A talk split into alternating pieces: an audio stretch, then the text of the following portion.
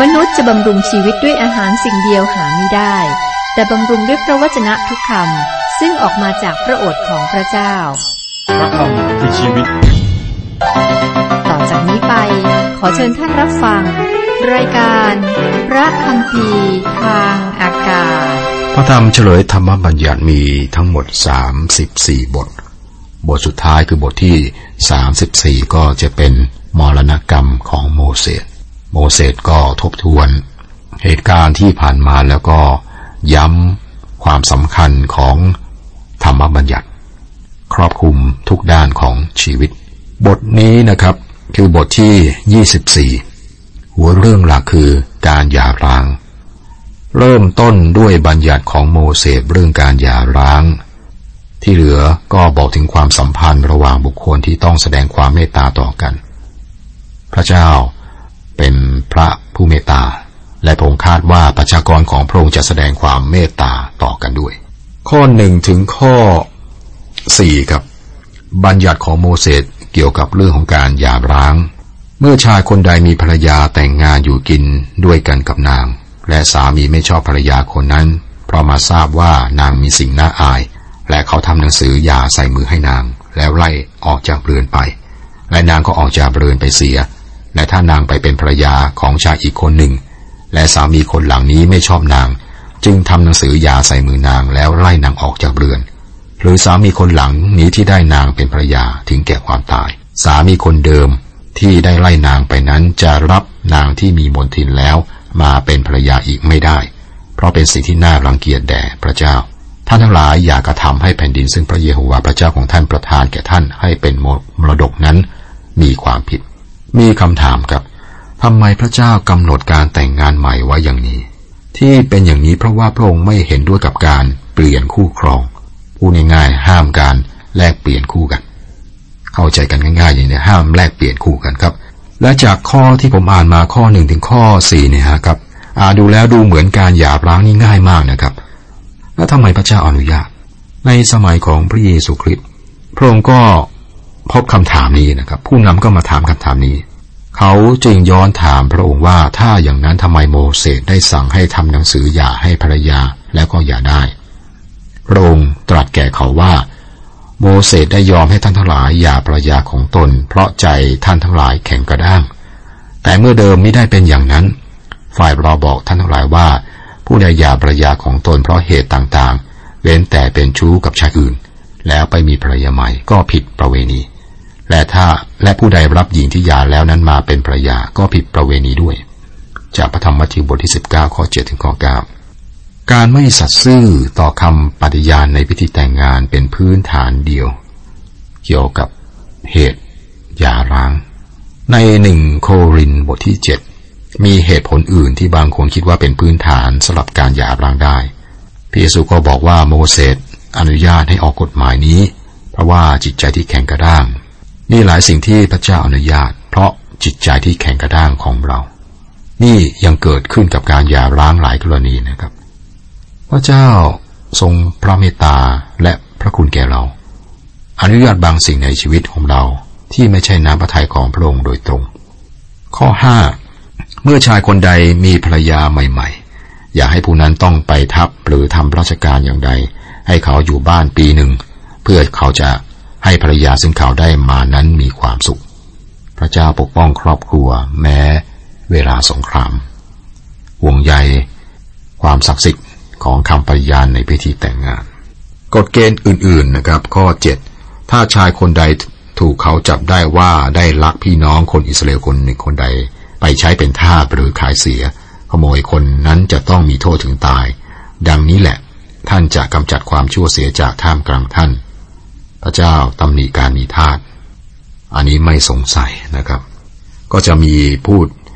อีกอหลายเรื่องนะครับ ตั้งแต่ข้อ7ไปจนถึงข้อ 19 ท่านก็ดูในรายละเอียดแต่ละข้อได้นะครับ ทีนี้ผมจะมาอ่านสามข้อสุดท้ายของบทนี้ก็คือข้อ 20 ถึง 23 เมื่อท่านฟาดต้นมะกอกเทศ ท่านอย่าเก็บสิ่ง อย่าเก็บที่กิ่งเดิมซ้ำครั้งที่สอง ให้เหลือไว้สำหรับคนต่างด้าว ลูกกำพร้าและแม่ไม้เมื่อท่านเก็บผลองุ่นจากสวนองุ่นของท่าน ท่านอย่าไปเก็บ เลมอีก จงเหลือไว้สำหรับคนต่างด้าว ทั้งลูกกำพร้าและแม่ไม้ท่านจงจำไว้ว่าท่านเคยเป็นทาสอยู่ในอียิปต์ เพราะฉะนั้นข้าพเจ้าจึงบัญชาท่านให้กระทำเช่นนี้ พระเจ้าดูแล คนต่างด้าว ลูกกำพร้า และแม่ไม้นะครับ หรือคนที่ยังดูแลช่วยเหลือตัวเองไม่ได้ คนที่ด้อยโอกาส พระองค์มีโครงการที่ดีสำหรับคนยากคนจน และเรื่องที่น่าสนใจคือว่าได้ผลด้วยนะครับ เราจะเห็นเรื่องนี้อีกเมื่อเราศึกษาไปถึงหนังสือนางรูธบทที่ 25 หัวเรื่องหลัก การโบย 40 ที การคุ้มครองหญิงไม้การลงโทษ การพิพากษาคนอามาเล็ก นี่ก็เป็นบทที่น่าทึ่ง แสดงถึงความห่วงใยของพระเจ้าในการคุ้มครองคนที่ไม่ผิด โดยการลงโทษคนผิด และโดยการรักษาชื่อของพี่น้องไว้ในอิสราเอลก็จบลงด้วยคำสั่งให้ทำลายล้างคนอามาเลกเซีย จากความทรงจำภายใต้ฟ้านะครับ การโบย 40 ที มีความผิดบางอย่างเกิดขึ้นจากปัญหาความสัมพันธ์ นี่ไม่ใช่ความผิดรุนแรงที่มีโทษถึงประหารชีวิต อย่างไรก็ตามก็ต้องมีการลงโทษ ข้อหนึ่งถึงข้อสามถ้าสองคนเป็นความกันถึงโรงศาลเมื่อผู้พิพากษาพิจารณาความของเขาทั้งสองแล้ว และประกาศความบริสุทธิ์ของฝ่ายถูกและกล่าวโทษฝ่ายผิด ถ้าผู้ผิดสมควรถูกโบยก็ให้ผู้พิพากษาให้เขานอนลง แล้วกำหนดให้โบยต่อหน้ามากน้อยตามความผิดของผู้นั้น ให้เขาโบ ให้โบยเขาสี่สิบทีก็ได้ แต่อย่าให้เกินนั้นไปเลย เกรงว่าถ้าโบยเขาเกินนั้นพี่น้องของท่านก็เป็นที่ดูถูกของท่าน จะโบยลงโทษตามความผิดมากน้อยนะครับ แต่สูงสุดเนี่ยสี่สิบทีไม่อย่างนั้นจะทำให้คนนั้นตายได้จำนวนที่โบยนั้นจำนวนครั้งฮะจะกี่ครั้งก็แล้วแต่เนี่ยขึ้นอยู่กับโทษฐานความผิดนั้น วิธีการลงโทษแบบนี้ครับ หมดสมัยไป หมดสมัยไปแล้ว หลายคนก็คิดว่าน่าจะมีการโบยต่อหน้าสาธารณชน เพื่อทำให้เขาอายครับ พระเจ้าเห็นว่านี่ก็เป็นวิธีการที่ดีครับ ผลก็คือว่าอิสราเอลที่ใช้วิธีการนี้ครับ ปัญหาอาชญากรรมนี่น้อยมาก ก็มาดูบางเรื่องนะครับ คนผิดกับกลายเป็นคนถูกแล้วก็ได้รับการยอมรับนะครับ อย่าเอาตะกร้าครอบปากวัวข้อสี่ อย่าเอาตะกร้าครอบปากวัวเมื่อมันกำลังนวดข้าวอยู่ พระเจ้าป้องกันวัวเพราะเห็นว่าวัวเนี่ยทำงานให้ท่าน และท่านควรจะให้วัวเนี่ยกินหญ้าไปด้วย ห่วงใยวัวด้วยนะครับ เรื่องของสุขภาพ เรื่องของสภาพที่จะเป็นประโยชน์กับวัว น่าสนใจที่อาจารย์เปาโล ย้อนกลับไปที่หนังสือเล่มนี้ในตอนนี้นะครับ ใช้ข้อนี้ ในจดหมายฝากของท่าน ในหนึ่งโครินบทที่ 9 ข้อ9ถึง11 นะครับ เพราะว่าในธรรมบัญญัติของโมเสสเขียนไว้ว่า อย่าเอาตะกร้า ครอบปากวัว เมื่อมันกำลังนวดข้าวอยู่ พระเจ้าทรงเป็นห่วงวัวหรือพระองค์ไม่ได้ตรัสเพื่อประโยชน์ของพวกเราโดยเฉพาะดอกหรือ ข้อความนั้นเขียนไว้เพื่อประโยชน์ของเราทั้งหลาย แสดงว่าคนที่ถ่ายนาควรถ่ายด้วยความหวังใจ และคนที่นวดข้าวควรนวดด้วยความหวังใจว่าจะได้ประโยชน์ ถ้าเราได้หวานปัจจัยสำหรับวิญญาณให้แก่ท่านแล้ว จะมากไปหรือที่เราจะเกี่ยวของสำหรับเนื้อหนังจากท่าน อาจารย์ปโรใช้ข้อนี้บอกว่าจงให้เงินเดือนแก่นักเทศ เปรียบเหมือนวัวก็ได้นะกับนวดข้าวอยู่กับให้ค่าตอบแทนเขาเพื่อเขาจะได้มีชีวิตอยู่ และเป็นประโยชน์กับผู้เชื่อศรัทธาครับทำนองเดียวกัน องค์พระผู้เป็นเจ้าได้บัญชาไว้ว่า คนที่ประกาศข่าวประเสริฐควรได้รับการเลี้ยงชีพด้วยข่าวประเสริฐนั้น จากหนึ่งโครินบทที่9ข้อ14ครับ คนที่รับใช้ท่านในด้านจิตวิญญาณกำลังให้อาหารฝ่ายวิญญาณแก่ท่าน ท่านควรจะตอบแทนโดยให้อาหารฝ่ายวัตถุ นั่นคือวิธีที่อาจารย์เปาโลประยุกต์ใช้ข้อนี้ ธรรมบัญญัติปกป้องหญิงไม้เรามาอีกประเด็นหนึ่งนะครับ พระเจ้ามีธรรมบัญญัติที่นี่เพื่อดูแลหญิงไม้แล้วก็ใช้ได้ตามที่เราจะเห็นในหนังสือนางรูทนะครับ เมื่อศึกษาถึง ข้อห้าข้อหกถ้าพี่น้องอยู่ด้วยกันและคนหนึ่งตายเสียหามีบุตรชายไม่ภรยาของผู้ที่ตายนั้นจะออกไปเป็นภรยาของคนนอกไม่ได้ ให้พี่น้องของสามีนางเข้าไปหานาง และรับหญิงนั้นมาเป็นภรยา และทำหน้าที่สามีแก่นาง บุตรหัวปีที่เกิดมากับหญิงคนนั้น ให้สืบชื่อพี่น้องคนที่ตายไปนั้น เพื่อชื่อของเขาจะไม่ได้ลบไปจากอิสราเอล พระเจ้าคุ้มครองความเป็นสตรีนะครับ สมัยนี้ได้ยินมากเรื่องสิทธิสตรี แต่จากข้อนี้พระเจ้าให้การคุ้มครองสิทธิของสตรี เราต้องจำไว้ว่านะครับ สมัยนั้นอิสราเอลเนี่ยคนส่วนใหญ่เป็นเกษตรกร แผ่นดิน แบ่งให้กับประชาชน และแต่ละคนจะได้รับที่ดินของเขา เมื่อคนหนึ่งตายไป เขาจะทิ้งที่ดินพร้อมกับพืชผลของเขาไว้ รวมถึงสัตว์เลี้ยงสัตว์ใช้งานด้วย แม่ไม้ของเขาต้องเป็นผู้ดูแลสิ่งเหล่านี้ครับ สมมุติชายคนหนึ่งมาจากภายนอก คนต่างชาติหรือจากเผ่าอื่นมาแต่งงานกับเธอ แล้วได้ครอบครองแผ่นดินนั้นไป นี่เป็นเรื่องต้องห้ามนะครับ เป็นเรื่องต้องห้าม เธอไม่ได้รับอนุญาตให้แต่งงานกับคนภายนอก สิ่งที่เธอทำได้คือต้องไปอ้างสิทธิ์กับพี่น้องของสามีญาติพี่น้อง หรือญาติที่ใกล้ชิดที่สุด และขอให้เขาแต่งงานกับเธอ เป็นการคุ้มครองสตรีครับ ข้อ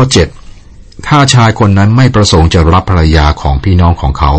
ก็ให้ภรรยาของพี่น้องของเขาไปหาพวกผู้ใหญ่ที่ประตูเมือง และกล่าวว่า พี่น้องของสามีดิฉันไม่ยอม สืบชื่อของพี่น้องของเขาในอิสราเอล เขาไม่ยอมรับหน้าที่ของสามีของดิฉัน ถ้าพี่น้องหรือญาติคนนั้นไม่ต้องการแต่งงานกับเธอ เธอไปฟ้องศาลได้นะนำเรื่องขึ้นศาลข้อ8ถึงข้อ 10 และพวกผู้ใหญ่ของเมืองนั้นจะเรียกชายคนนั้นมาพูดกับเขา ถ้าเขายืนยัน ถ้าเขายังยืนยันโดยกล่าวว่าข้าพเจ้าไม่ประสงค์จะรับนาง แล้วนางนั้นจะเข้าไปใกล้ชายคนนั้นต่อหน้าพวกผู้ใหญ่ ดึงเอารองเท้าของชายคนนั้นออกมาข้างหนึ่ง และถมน้ำลายรดหน้าชายนั้น แล้วกล่าวว่า เลิกกันทีกับผู้ชายที่ไม่ยอมสร้างครอบครัวของพี่น้องของตน ในอิสราเอลเขาจะเรียกชื่อครอบครัวนี้ว่า ครอบครัวที่รองเท้าถูกดึงออก อืม ใช้คำดีนะครับ ถ้าชายคนนั้นปฏิเสธไม่แต่งงานนะฮะไม่แต่งยังไงก็ไม่แต่งครับ หญิงคนนั้นครับ นำเขาไปขึ้นศาล ศาลสมัยนั้นก็อยู่ที่ประตูเมือง เป็นที่ที่ชุมนุมชนนะครับ ก็มีการว่าความกันในตอนนั้น เธอก็จะบอกกับพวกผู้ใหญ่ว่าเรื่องมันเป็นยังไง ถ้าเขาปฏิเสธจะแต่งงานกับเธอครับ เขามีโทษ เขาเสื่อมเสีย เพราะว่าไม่ได้ทำสิ่งที่ควรจะทำตามบัญญัติ แสดงว่าเขาไม่ได้จริงใจต่อพี่น้องหรือครอบครัว หรือเผ่า หรือประเทศชาติของเขา หรือต่อพระเจ้าของเขา ชายคนนั้นเสื่อมเสียนะครับ นี่เป็นตัวอย่างที่ยอดเยี่ยมว่า พระเจ้าคุ้มครองหญิงม่ายอย่างไร เราจะเห็นเรื่องนี้ในหนังสือนางรูธซึ่งใช้ได้ผลดีในหนังสือเล่มนั้นนะครับ ข้อต่อไปมีการลงโทษที่รุนแรงในการร่วมในการทะเลาะกัน พระเจ้าก็สั่งคนของพระองค์ให้เที่ยงตรงในการวัดและการช่าง ช่างช่างนี้ที่นี่คือช่างของนะวัดของวัดความยาววัดมาตราช่างตวงวัดต่างๆนะครับ พวกเขาต้องซื่อสัตย์ในการทำธุรกิจของพวกเขานะตั้งแต่ข้อ11ไปนะครับเขาจะบอกถึงโทษรุนแรงในการทะเลาะกันในการทำงานในการธุรกิจนะครับ แล้วก็สุดท้ายในบทนี้นะครับจะเป็นเรื่องการพิพากษาคนอามาเล็ก ข้อ 17ถึง19 จงระลึกถึงการที่คนอามาเลกกระทำแก่ท่านทั้งหลายตามทางที่ท่านออกจากอียิปต์เขาได้โจมตีท่านตามทางเมื่อท่านอ่อนเพลียเมื่อยล้า และตัดทอนพวกที่อยู่รังท้าย เขาไม่ได้ยำเกรงพระเจ้า เพราะฉะนั้นเมื่อพระเยโฮวาห์พระเจ้าของท่านประทานให้ท่านหยุดพักจากศัตรูที่อยู่รอบข้างแล้ว ในแผ่นดินที่พระเจ้าของท่านประทานแก่ท่าน เป็นมรดกให้เป็นกรรมสิทธินั้น ท่านทั้งหลายจงกระทำลายล้างคนอามาเลกเสียจากความทรงจำภายใต้ฟ้า ภายใต้ฟ้า ท่านทั้งหลายอย่าลืมเสียครับ อิสราเอลลำบากลำบน เพราะว่าอาชาวอามาเลกนะโจมตีอยู่เรื่อยนะที่เลฟาอิม นั่นเป็นการสงครามนะครับเมื่อโมเสสอยู่บนภูเขา และอาโรนกับเออยกแขนของท่านในการอธิษฐานต่อพระเจ้า เมื่อท่านยกมือขึ้นโยชูวา และกองทัพอิสราเอลก็ได้เปรียบคนอามาเล็กตอนนั้นพระเจ้าตรัสเรื่องที่น่าสนใจมากครับ เราจะทำลายล้างคนอามาเล็กเสียจากความทรงจำภายใต้ฟ้า อามาเล็กหมายถึงเนื้อหนังนะครับ นั่นคือธรรมชาติบาปที่เราได้รับจากมนุษย์คนแรกคืออาดัมพระเจ้าประสงค์ที่จะขจัดธรรมชาติเดิมนั้นออกไปให้หมด เรามีธรรมชาติเก่าที่ไม่ยอมเชื่อฟังพระเจ้า มักจะไปในทางที่มันเสื่อมอยู่เรื่อยนะครับ อามาเลกแสดงถึงเนื้อหนัง ปัญหาความอยากนะครับ ตราบใดที่เรายังใช้ชีวิตอยู่ เราก็อยู่ในเนื้อหนังนี้แหละครับ พระเจ้าตรัสว่า มือบนพระบัลลังก์ของพระเจ้า พระองค์จะทรงกระทำสงครามกับอามาเลกต่อไปทุกชั่วชาติพันธุ์ปฐมกาลบทที่ 17 ข้อ 16 เราเห็นในบทที่ 23 ว่าเราต้องไม่ไม่รังเกียจเนื้อหนังหรือร่างกายของเรานะครับ เราไม่สามารถชนะเนื้อหนังโดยการแยกตัวไปอยู่คนเดียวได้ หรือโดยการควบคุมมัน หรือหรือโดยการทำตัวให้เคร่งครัดเป็นพิเศษ แต่เราต้องยอมรับว่านะครับ มีสงครามเกิดขึ้นภายในชีวิตของเราเป็นสงครามชีวิต ระหว่างปัญหากับความต้องการที่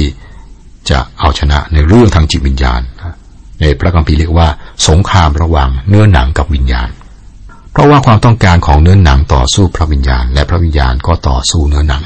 เพราะทั้งสองฝ่ายเป็นศัตรูกัน ดังนั้น สิ่งที่ท่าน ทั้งหลายปรารถนาจะทำจึงกระทำไม่ได้ เราไม่สามารถชนะเนื้อหนังในการต่อสู้ ทางเดียวที่เราจะสามารถชนะได้คือ การยอมต่อพระวิญญาณของพระเจ้า พระวิญญาณของพระเจ้าเท่านั้นที่สามารถสร้างผลของพระวิญญาณในชีวิตของเรานะครับ องค์พระผู้เป็นเจ้าตรัสว่าพระองค์จะทรงล้างคนอมเลกเสียจากความทรงจำภายใต้ฟ้า ขอบคุณพระเจ้าที่พระองค์ประสงค์จะขจัด เนื้อหนังในวันหนึ่งข้างหน้าครับ โอ้ข้ารักพระเยซู พระนามข้าขอเชิดชูผู้ได้พลีชีวิตมาลาย เพื่อข้า ไม่ตายเป็นไทย หากไม่มีองค์พระผู้ไทย ข้าจะอยู่แห่งหนใด จึงขอมอบชีวิตกายใจ รับใช้พระ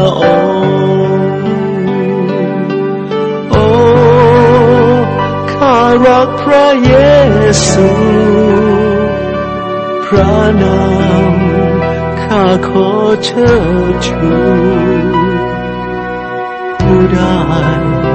พลีชีวิตมาลาย เพื่อข้าไม่ตายเป็นไทยหากไม่มีองค์พระผู้ไทย จะอยู่แห่งหนใด จึงขอมอบชีวิตกายใจ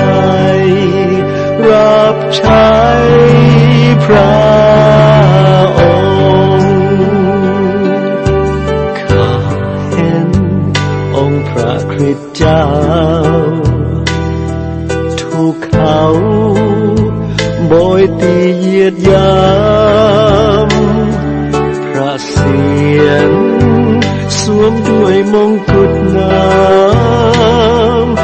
บช้